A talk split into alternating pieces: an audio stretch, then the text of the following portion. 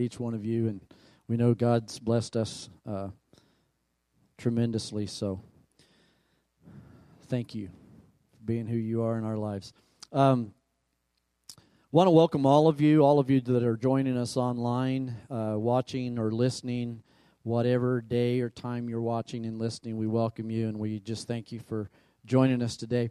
Uh, you should receive an have received an outline that says "The Enemy and the Word" Part Two. Does everybody receive one of these?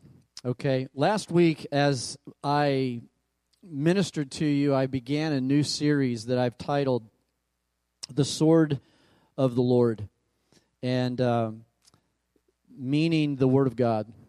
This is our sword. This is what we are called to know, to keep hidden in our heart, that we walk in the Word of God.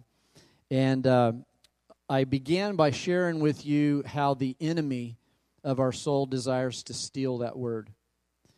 Um, so I titled last week's message, The Enemy and the Word. And we're going to look again at that same subject. We're going to go into a different passage of Scripture. We're going to look at Mark's account of the sower, or the parable of the sower. So I've got the scriptures there for you on your outline. We're going to look at John 10, Mark 4, Psalm 119, and James 1. And as I shared with you last week, one of Satan's tactics is to steal God's word from our heart. And we know that the Bible tells us faith comes by hearing, and hearing by the word of God. And if we're not hearing it, then we will have very little faith as it relates to our relationship with God. If we are hearing the word, then Satan will attempt to steal what we're hearing. And today, um, I want you to understand the reason that he wants to do that is because we please God through faith. Faith comes by hearing, hearing by the word of God. Without faith, it's impossible to please God. So Satan is after our faith. So he's after the weapon that we use to stay strong in faith. And Satan knows better than we do what lies within our power of faith. And it's because of that knowledge that he works so hard to keep the Word of God from us. And I just want to say that as, as we looked last week at the parable of the sower, as recorded in Luke 8. Today we're going to examine that same parable from Mark's perspective because Mark uses a few different words that describe the meaning of where the seeds landed. Um, but before we go there, I want to take you back to our foundation scripture, and that is John 10 10. And John 10 10 says this that the thief comes only to steal and kill and to destroy. But what did Jesus come to do? Give you life and to give it more abundantly. Now, we looked at that verse last week, but we did not go into detail on it. And it's important for us to know the details of this because in this verse, Jesus tells us plainly that Satan has a plan for our life. And that is to steal from you, to kill, and to destroy. That is his plan. And how many of you know he's good at what he does? And the the thing that he wants to do is he wants to destroy our jobs. He wants to destroy our families. He wants to destroy our joy. He wants to destroy our happiness, our health, our finances, our marriage, and especially our kids. And I just want you to know he wants to literally destroy any and everything he can. And as I share with this with you today, I just want you to understand what the word thief means. It is the word that comes from the Greek word klepto. Now, you've probably heard of the term kleptomaniac, right? Immediately we go to that term. And that is a term for any person who is a persistent, they have a, a persistent neurotic impulse to steal.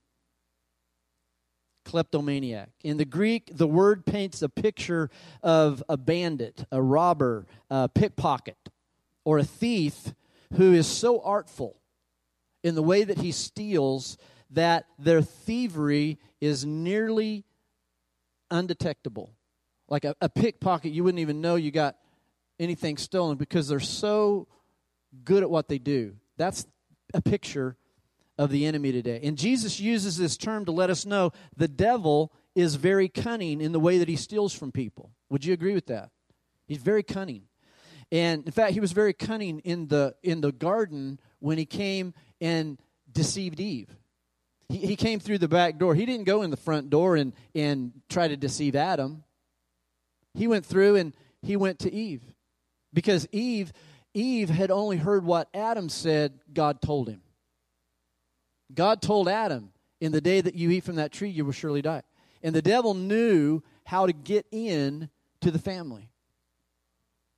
And so he knows that if he does an outright theft, that his actions will be recognized. So, what he does is he steals from people in such a deceptive way that he often accomplishes his evil goal without them even knowing they've been stolen from. And the thief not only comes to steal, but he also says that he comes to kill. Now, a lot of times we think that word at first glance would mean to kill, as in taking someone's life, and he is not opposed to doing that. But in this Greek word, the Greek word for kill here is the Greek word thuo. And that means to sacrifice.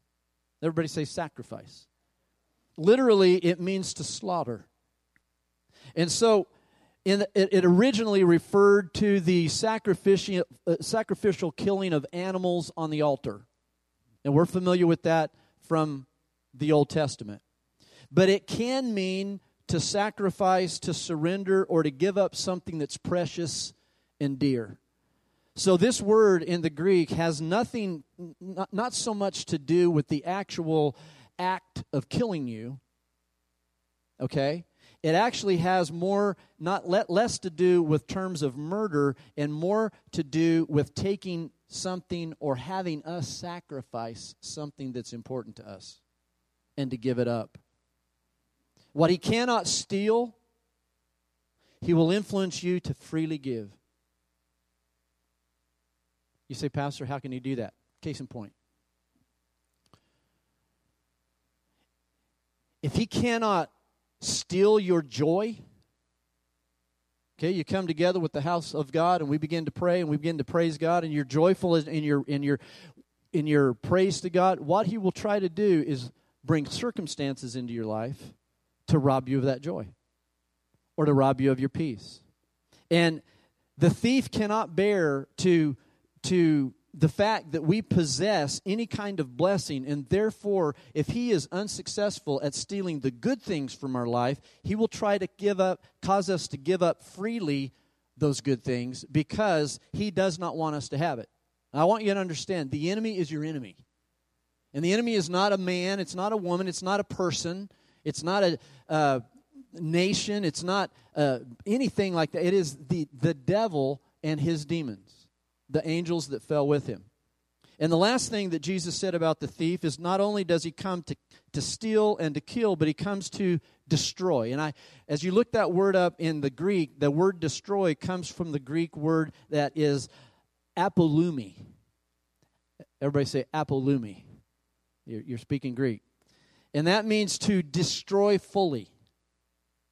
It actually would it had the connotation of annihilate to destroy fully. So it carries the idea of something that is ruined, something that's wasted, something that's trashed, devastated, destroyed. And by using this word, we discover that if the thief is unsuccessful in his attempts to steal from us or to convince us to sacrifice what we hold dear, then he will come in and ruin it. And that's what he did in the garden. Do you see this?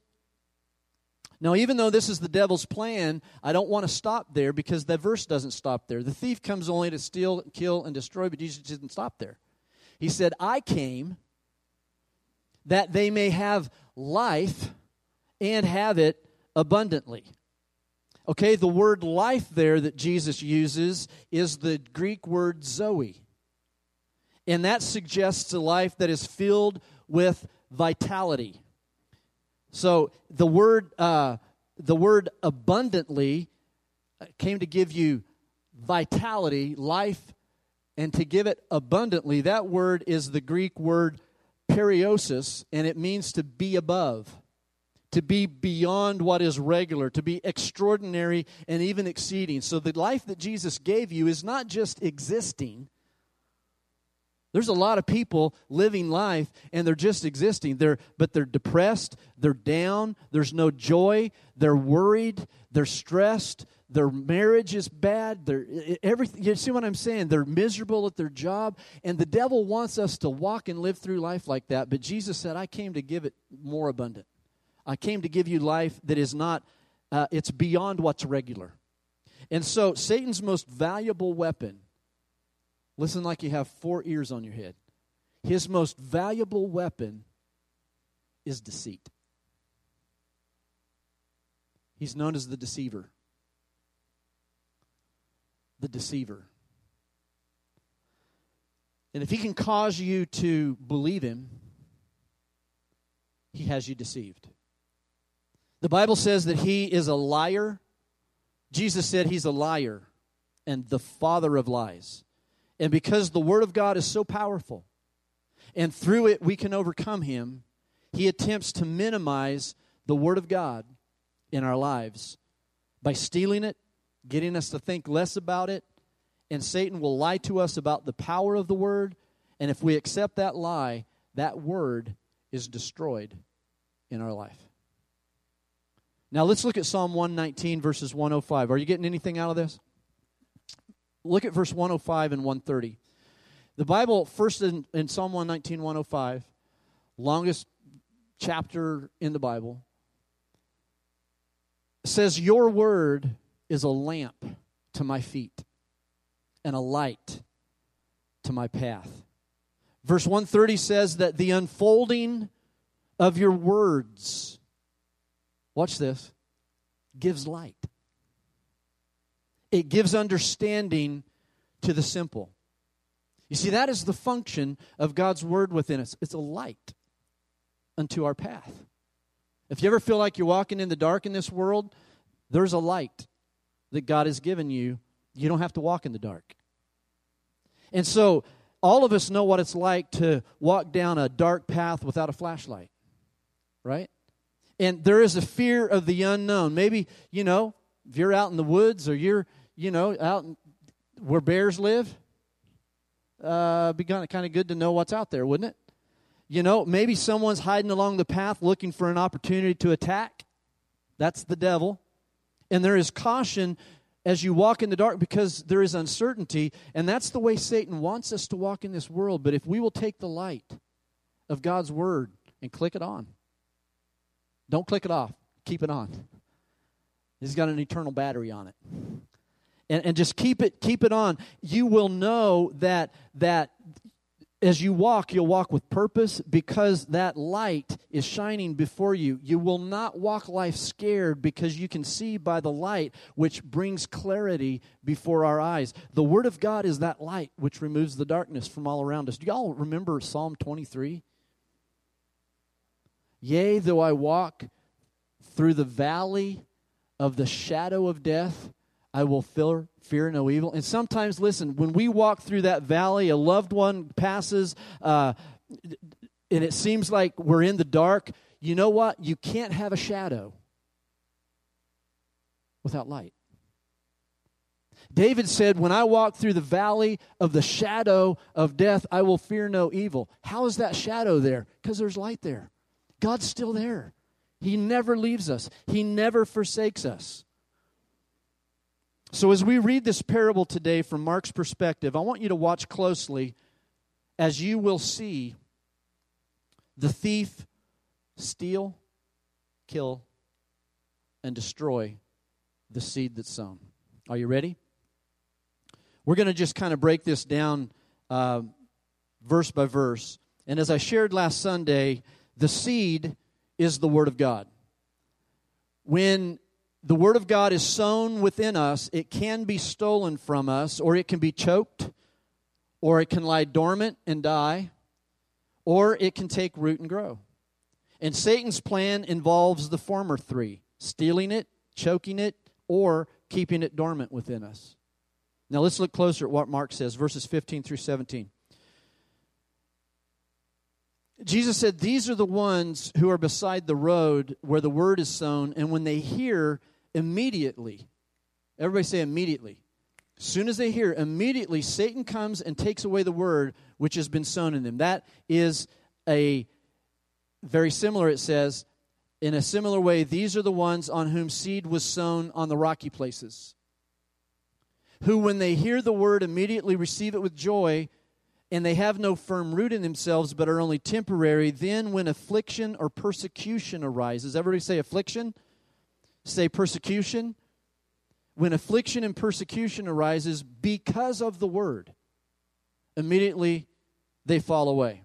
Now, this is the explanation for the seeds that fall alongside the road and the seeds which fall on the rocky soil that has no depth. And as I shared last week, the seeds that fall along the road is where the word is sown, but Satan immediately comes and steals it away, and the person continues to not believe and be saved. And what I want us to examine more closely this morning is verse 17 and the explanation given for the seeds that fall on the rocky soil. Last week, Luke captures the Jesus description of these seeds as being received with joy by the person, and the person believes. Now, watch this. However, when temptation comes, the word that they had received dries up because the person didn't do anything with the word. It already says it already gives us the connotation that it wasn't watered. We got to water the word. Once we hear it today, we'll, we'll need to water it. And the way we water it is bring it back up into remembrance and plant it. Let it stay planted inside of our heart. In Mark's translation of what Jesus said, he doesn't use the word when temptation comes. He actually uses the words affliction and persecution. And those two words paint a more complete picture from the word temptation. Here's what the word persecution means it means to pursue relentlessly over a cause. And I want you to see this clearly in your hearts. Satan wants to remove the one thing from your heart that he so fears desperately, and that's the Word of God. He knows the power of God's Word, so he will pursue you relentlessly until he can get it. And that's why the Bible says clearly in James 1:12, blessed is the man who perseveres under trial, for once he has been approved, he will receive the crown of life which the Lord's promised to those who love him. How many want to see the, the crown of life? Amen. Can I just tell you this? It's going to take perseverance under trial. The devil's going to come and he's going to persecute you. Sometimes you might be the only one standing for what God says. We live in a world today that wants to twist what God says. We live in a world today that wants to okay what God says is not okay. If I can just be upfront with you.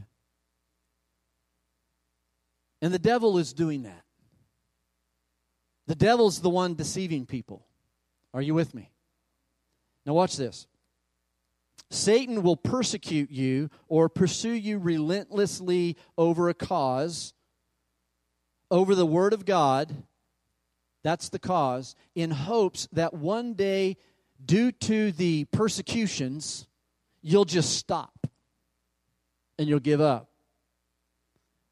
Would you hear me today? You can't let that happen. Look at your neighbor and say, You can't let that happen. If you will persevere through the trials, you will overcome because the Word has promised you you will. You are more than a conqueror. Many Christians give up at the point of crossing into victory because they just simply get tired of persecutions. But if we will weather the storm, I believe we will see the Son of God shine, the S O N. And the second word that Mark uses is the word affliction. Now, that word means to oppress or to weigh down with anything that will weigh down. And that includes sicknesses, diseases, emotional stresses that we carry. Do you know that if you are drained mentally, that that your body will display physical symptoms of you being physically tired? Have you ever experienced that? Even after you sleep for eight hours, you will still feel physically tired. It's not physical tiredness that you're experiencing, you're experiencing emotional, mental tiredness, which makes you feel physically tired. And Satan will use any means necessary to keep you out of God's word, and your mental, physical tiredness is just one of them. It's easier for him to get people to believe that the word of God is not all cracked up uh, to, to be what they are told that it is to be, and they're already tired and they're looking for a reason to just check out. But the word of God, when this is implanted in you, when Jesus is done talking about it, it yields fruit. It yields fruit. You know, I remember I, I don't have a grass yard anymore in my front yard. When we uh, went to the house we're at now, I really didn't want to care for a yard anymore. I wanted rock, so that's what I got. So I got a rock yard, and I have to take care of that yard. But when I had a grass yard, um, here in Phoenix, they can be beautiful all year long, right? And what you got to do is you have to plant that uh, rye, the perennial rye, coming up here in a month or two, and plant that rye. But when you plant it, there's these little creatures that like that seed. These birds will come in, and I remember the first time I had it planted, I had somebody else do it, and then I figured out I, I can do what he's doing. But he said, What we're going to do is we're going to double how much seed it's going to take because the birds are going to eat half of it. I think today, in this day and hour, we probably ought to double how much seed we get inside of us because the devil's like those birds trying to take out the seed that's being planted inside of us. But if you will stay in that word, Satan can't get it. He can't steal it. He can't give you to give it up freely. He will attempt to destroy it through you, through afflictions and through persecutions. But if you will stand and say, I'm not going to let you have it, and you are going to stand on the Word of God. Remember that? The B I B L E. Yes, that's the book for me. I stand alone on the Word of God. The B I B L E. Now, the third seed, as I begin to close, is the seed that falls among the thorns. And Mark captures Jesus' explanation this way He says, Others are the seeds, verses 18 and 19. Others are the ones on whom seed is sown among the thorns. And these are the ones who've heard the word, but the worries of the world Everybody say worry. And deceitfulness of riches. Everybody say deceit. And the desire for other things enter in and choke choke the word. It's literally like choking something. It chokes the word and it becomes unfruitful. Now, the word worries there in verse 19 is also translated as cares. The way this word is used and defined here it, really should give all of us, it should cause us to pause.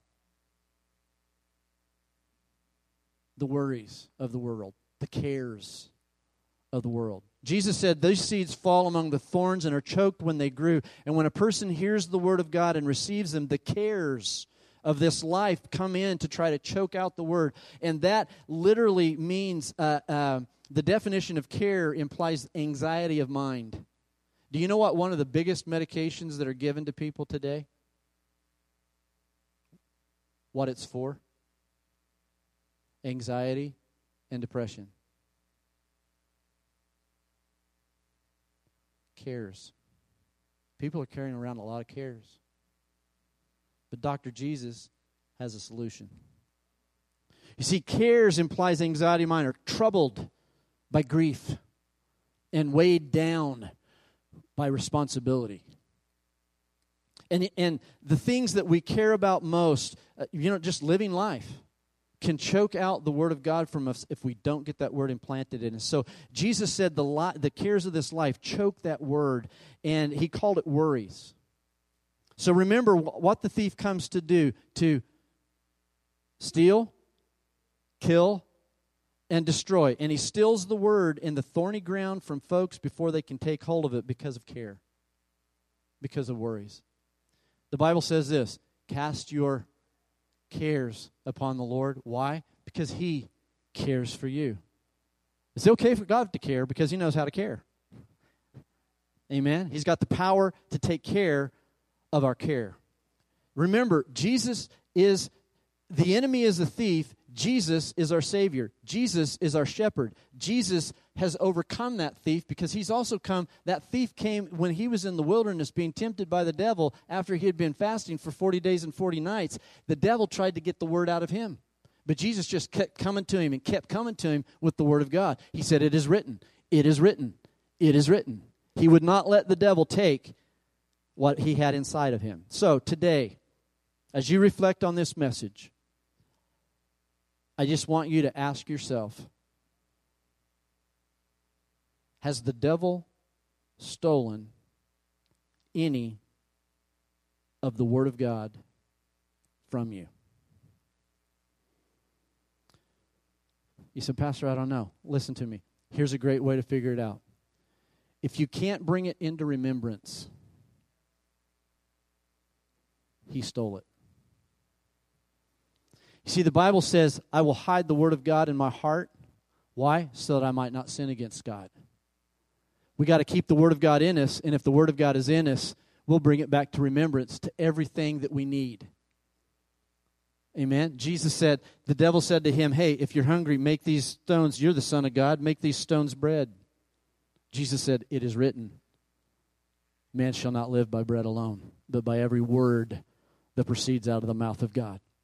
So as we do this, we have got to be prepared this week for the devil to use everything within his power to cause us or get us to give up the word and to not walk in its power and in its authority. And he'll use all kinds of ways. He might use coworkers, he might use family, he might use friends, he might use life circumstances. No matter what it is, you just simply say, I'm going to stand on the word. I'm not going to believe it's outdated. Some people think this is an outdated book. The Bible said it's the same yesterday, today, and forever. Solomon says there's nothing new under the sun. And uh, so remember the things you need to remember. Listen, I heard a phrase last week, and I want to leave this with you before I bless you. The phrase is this We tend to remember the things we should forget. And we tend to forget the things we should remember.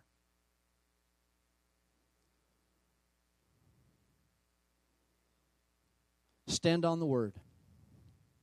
Implant it within yourself and then, and only then, will you have something in you Satan wants to steal.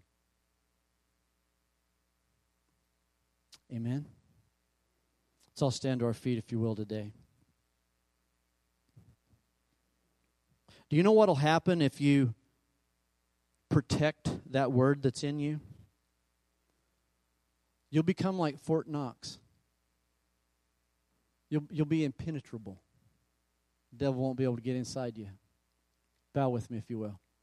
Father, I pray now you take this word, that you would place it on our heart, let it grow, let it build, let us water it. And Lord, as we go our way, I pray that you'd walk with us. May the Lord bless you and keep you. May the Lord make his face shine upon you and be gracious unto you. May the Lord lift up his countenance upon you and give you peace. In Jesus' name. Amen. Amen. God bless you. Thank you for being with us today. Have a great week. We'll see you next Sunday and continue. God bless.